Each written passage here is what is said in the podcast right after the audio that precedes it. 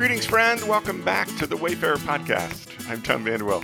Appreciate you joining me again today on this Friday in the chapter day journey. We're in John chapter 5, and it was verse 6 that resonated in me this morning. It says, When Jesus saw him lying there and learned that he had been in this condition for a long time, he asked him, Do you want to get well?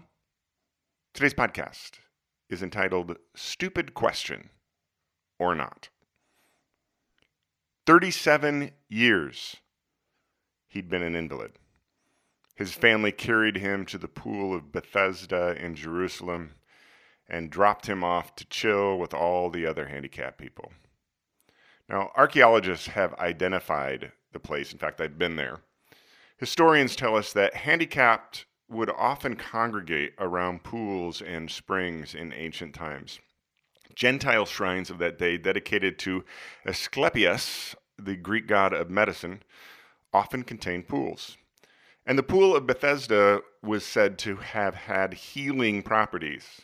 It was believed that when the water of the pool appeared to have been, quote, stirred by an angel, end quote, then the first person into the pool would be healed.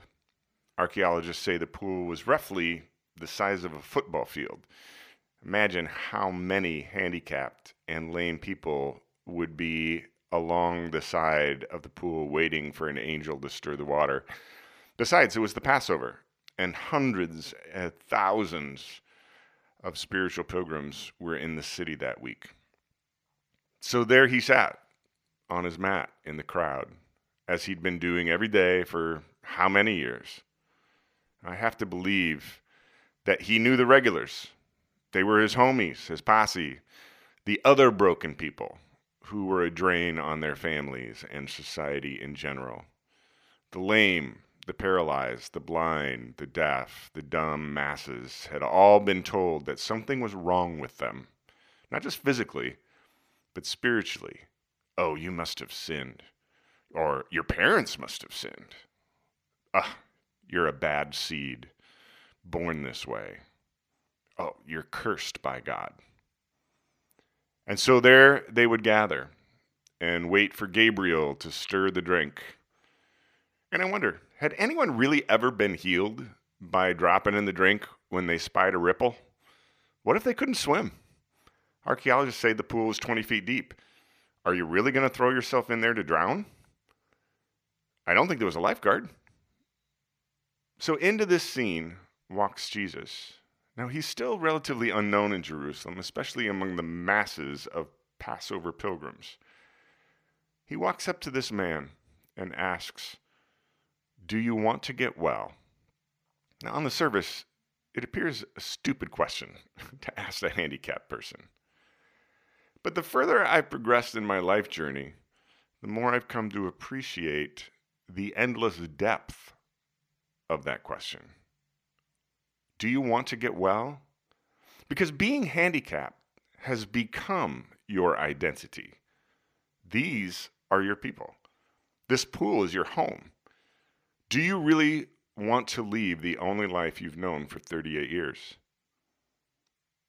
Do you want to get well?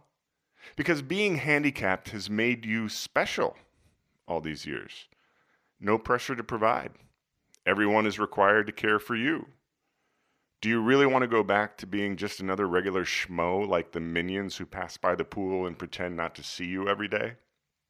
Do you want to get well? Because the moment you step back in your family's house, they're going to say, you got to get a job tomorrow morning and start contributing instead of taking from the family like you have been all these years. Seriously, do you want to labor every day in the quarry with your brothers? Or would you rather just hang here by the pool with your homies? Do you want to get well? Because there's all sorts of passive aggressive power in playing the victim card. Do you want to get well? Because being an oppressed minority can be an addictively powerful drug that justifies all sorts of nasty thoughts and feelings and words and behaviors. Do you want to get well? Because it's really more comfortable to remain as you are rather than face the challenge of becoming the healthy, true self that God is asking you to be. So perhaps it's not such a stupid question after all. Perhaps this is the very question I should ask myself in all the stubbornly broken places of my own life. So Jesus heals the man. Reaching down to give him a hand, Jesus says, Pick up your mat and walk. Jesus lifts the man to stand on suddenly sturdy legs. And then he slips anonymously into the bustling crowd of Passover pilgrims. Now, the man is immediately condemned by the religious leaders for breaking Code 356, paragraph 6, subsection 2, line 8 of their religious law book carrying your mat on the Sabbath day of rest. You see, I mulled that over in the quiet this morning as well. The religious rule keepers are suffering from a very different sickness and paralysis of spirit. It is, nevertheless, very real. I mean, completely ignoring the miraculous power that has been displayed, the life changing event that the man has experienced, they squint their beady little self righteous eyes to pick at a minor infraction of their fundamentalist rule book. I've observed along my own journey individuals and groups with this same spiritual illness. Do you want to get well?